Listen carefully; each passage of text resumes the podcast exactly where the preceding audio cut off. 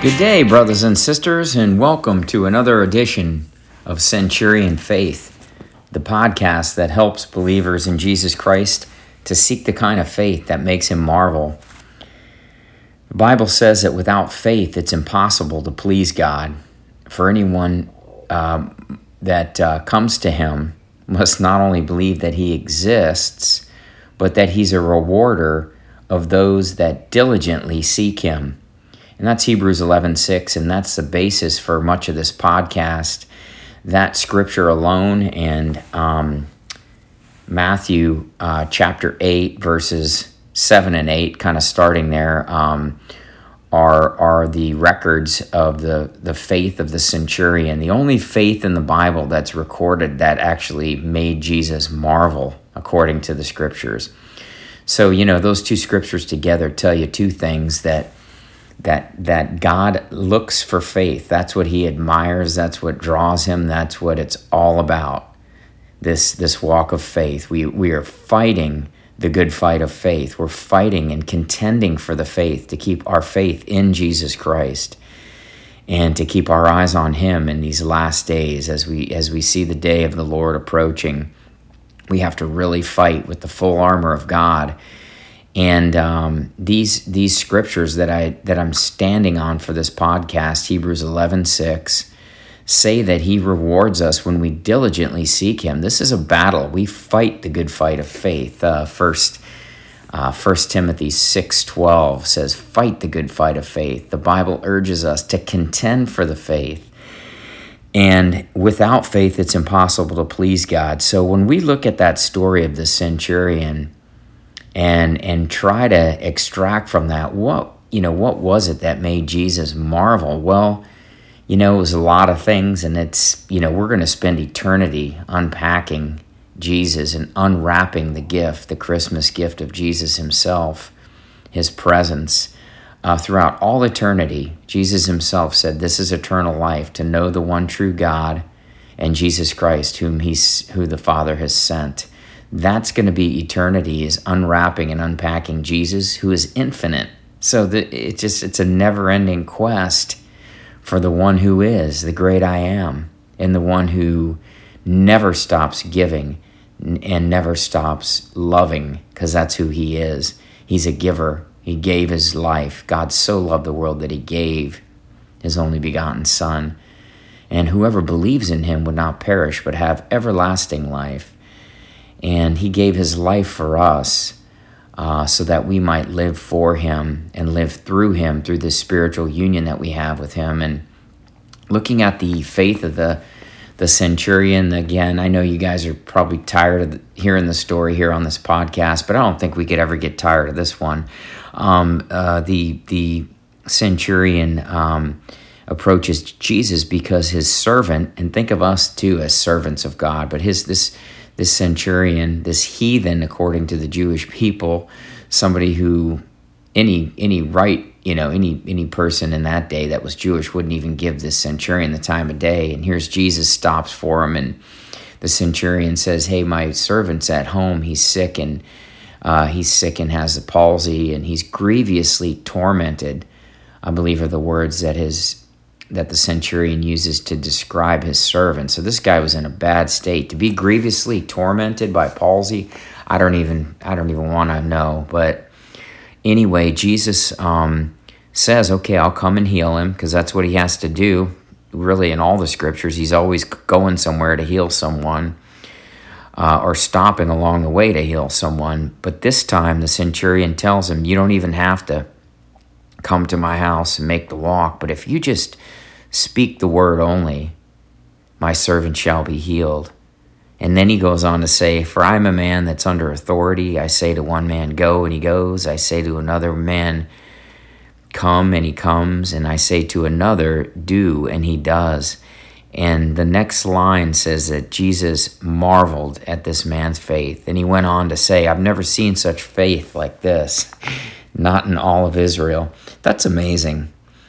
Um, what was it? it? You know, this man knew that if whatever Jesus said would come to pass. I just think of Luke uh, eight twenty two, where Jesus says, "Come, let us cross over to the other side," and he try he's trying to get the disciples in the boat, and he says, "Let's let's cross over. Come, let us cross over to the other side." Well, you know the story about halfway across the lake, the storm starts brewing, and the you know it, it just they're in the middle of this massive storm.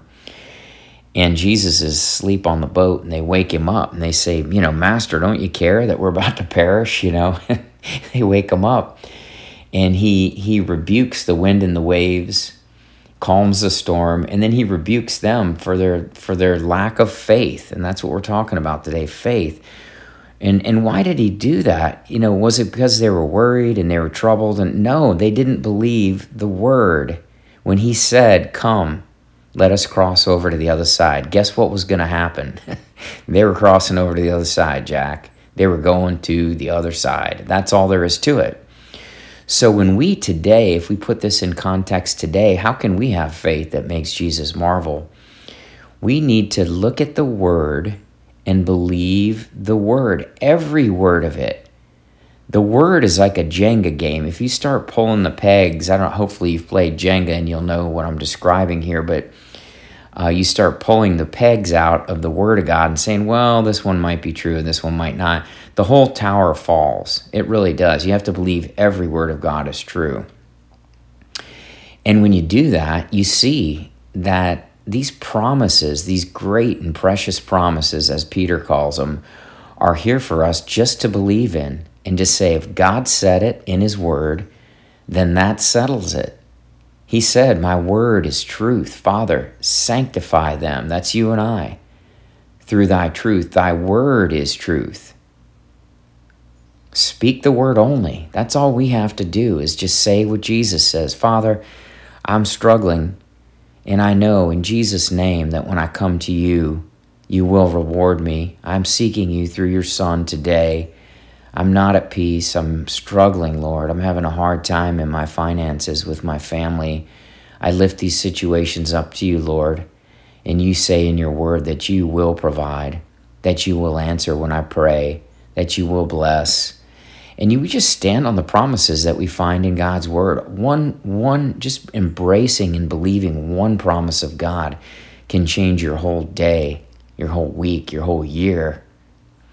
So, as we head into the new year, I want to just share with you what I saw this morning in the scriptures, and that is to, I'm learning and God's reinforcing in me this morning. The last day of 2023 today is, is December 31st, and we start a new year tomorrow. And I think this is going to be my theme for the new year. year. And I say, Happy New You. Happy New You. What I say this today, um, the title of my message today is See How God Sees You. See How God Sees You. We just look at things after our flesh. We just see what's going on in this natural world and we don't see what God says through His Spirit and through His Word or through his word and his spirit, probably better put, because I think you have to believe the word first to really see the Spirit work. The Spirit wrote the Word through men, but this this scripture, these scriptures, these great and precious promises are written by God through the Holy Spirit who moved men to write them. The Bible has 40 different authors from kings to shepherds to priests to all kinds of different people. Uh, 40 different authors written over a 1500 year period um, on three different continents, and it just has such congruity. It's amazing. But uh, we want to look at this scripture and, and any scripture, but I'm going to just share a few with you and get you to see how God sees you. Quit seeing yourself the way you see you and see yourself the way God sees you. I'm going to start with 2 Corinthians 5:16 and 17, which says, "From now on we regard no man according to the flesh. Even though we regarded Christ according to his flesh, we do so no more. We don't even regard Jesus according to his flesh. We've never even seen him in the flesh. If any man be in Christ, that means united with him in spirit, he's a new creation. old things have passed away, and behold, all things are become new. Happy New You. What Jesus did for us, He did in our spirit. It's not something we can see. He's renewed us. The blood of Jesus cleanse, cleanses us from all unrighteousness. We've been made right in our spirit. If we look upon our flesh, we get depressed. I mean, my face is getting older, my body's showing wrinkles in places it never did before. And, you know, sometimes I creak when I walk, um, even at age 56. And, you know, we, we, um, we struggle, eh, you know, when we look at ourselves according to our flesh, and our flesh is also, you know, the way we feel a lot inside and the ugliness that we feel sometimes in this world as we just see everybody pushing and shoving to get to the front and just the, the love of many growing cold as the Bible said it would, we, we often are affected by that in our soul. But that has nothing to do with how we are in the spirit. The word shows us who we are in our spirit. You are a new creation in Christ, it says. If God says this, this is telling you how He sees you. So why don't you just align your sight, your heart, with how God sees you? Why not look at things through His eyes? This is how He sees you. These are the words He wrote for us that you're a new creation in Christ. You're new in your spirit. You've been renewed in the spirit of your mind, the Bible says. You've been given a new spirit.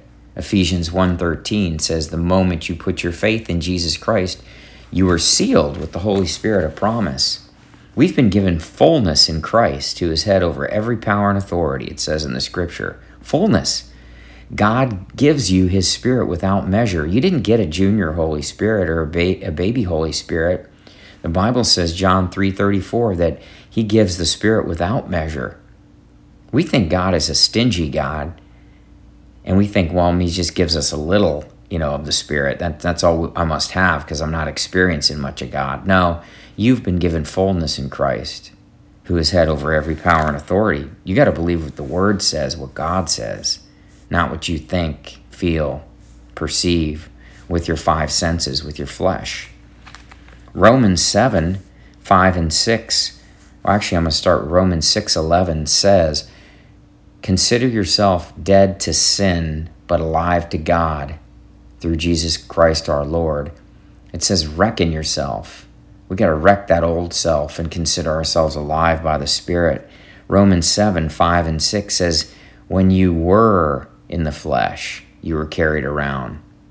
But now you're delivered from the law and you're raised to new life by the Spirit, it goes on to say, Romans 8.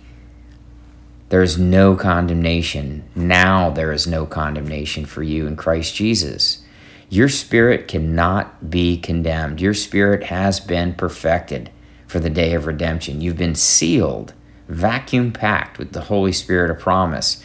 Your little spirit has been vacuum packed Think of a Pac Man eating the little dot, your little spirit, and gulp. Once he closes that mouth and that circle is full, you're gobbled up, you're sealed in Christ. And no devil in hell and no person on earth full of the devil can unseal what God has sealed. Now we just have to see how God sees. We're sealed, and now we got to see. Colossians 3 3 says, We are now seated with Christ in heavenly places. Wow.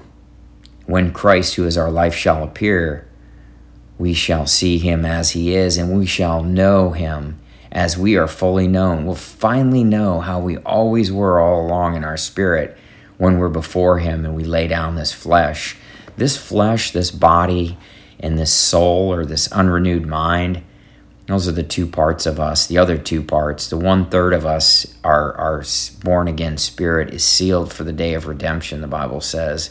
But the other two thirds of us, our flesh, or which is our our body, our actual physical body, and our soul, which is our mind, our will, emotions, imagination, our memory, or what we might call the mind, is the part of us that's being renewed day by day in the Word of God. We're starting to see with our physical eyes and through our soul who we are in the spirit. And you know, once you once you get spirit spiritually minded, the Bible says we have life and peace in Romans 8. To be carnally minded or flesh minded is death, it leads to death. But to be spiritually minded is life and it's peace. So once we start to see who God says we are in the Word, who we are in our spirits, in our spiritual union with Christ, that He died to give us, we have a spiritual union with Christ because He shed His blood to make us right in our spirit. And He was raised to new life to, to show us that we are justified. The, the resurrection of Jesus Christ is the, is, is the Father's amen to the atoning sacrifice of Christ. He's fully pleased with the sacrifice Christ provided on our behalf. And we get full credit for everything Jesus did. And we, He took what we deserve and gave us what He deserved righteousness. The one who was perfect and lived a perfect, sinless life and who knew no sin became sin for us, so that in Him, that is, in our spiritual union with Him, we might become the righteousness of God. What does that mean, we might? Well, it means we have to believe that word, and that's 2 Corinthians 5.21. He who knew no sin became sin for us, so that in him, in our union with him through the Spirit, which we can't see, but we just believe, through, through, through him we might have eternal life. To experience that eternal life, we just believe it. God's word says it, that settles it. I repeat it. I believe it. That's why I'm recording it for this podcast for you to believe. James 1, I think it's in around verse 22 23, says, When we look in the perfect law of liberty, and it's talking about the Word of God, it says, Don't forget who you are in your spirit. When you look in the in the Bible's like a spiritual mirror, shows us who we are in our spirit, not in our flesh. And it says, when you gaze in that perfect law of liberty, don't don't don't forget who you are and to, to go and be a doer of the word and not a just a hearer alone. So once you see who you are in the word, then you say who you are in the word, and then you do likewise. You do the things that Jesus did. You go around and you help people. You speak encouraging words over them. You bandage up their wounds if they have wounds, both physical and emotional. You speak words of life into them by the Spirit of Jesus Christ living in you. This is all in the Bible. You can search the scriptures and everything I'm saying you can find in the Bible. You can find a verse for it. 1 Peter 1 15 and 16 says, It is written, I am holy. And he says, Be holy as I am holy. In other words, be who you are, be who I made you to be. Man, we complicate this. It's crazy. It's crazy. We complicate something that's so easy. A friend of mine, Samuel, the other day uh, at, at a Bible study I'm in, he said, Man, it's too easy. It's just too good to be true. That's the problem with it. And he was right. The reason we don't believe it is that we're suspect of anything that sounds too good to be true, but that's what the gospel means. The gospel, that word, hardly ever used in all of Greek literature. I think only twice outside the Bible. That word gospel means news that is so good that it's so over the top and unbelievable you wouldn't believe it if you heard it. It's it's the hard thing is about believing it is it's so good. Jesus is so good and what he did on our behalf is so good and so wonderful that we just have a hard time imagining it, especially as we see all this ugliness around us John 4 23 and 24, Jesus says to the woman at the well, He says, My Father is looking for worshipers who worship in spirit and in truth. These are the kind of worshipers my Father is seeking. So I want to close today and say, Be a seeker of God through your spiritual union with Him and through the Word of God. The Word of God and the Spirit, the Holy Spirit, are the two greatest gifts ever given to us. And you say, what about Jesus? Well, Jesus is the Word made flesh, so he did come in the flesh. But today we know him through the Holy Spirit. So you could say Jesus is the Word of God. So the Word, Jesus, and the Spirit, the Holy Spirit, who he, he sent us once his work was completed, the Father said, Go ahead, you know, and Holy Spirit came to us, Um, the Word and the Spirit are, are just our greatest weapons. And I just want you to see today, see in the Word how God sees you. Look in the Word and see yourself in the spiritual mirror. See yourself how the Father sees you and live a great life.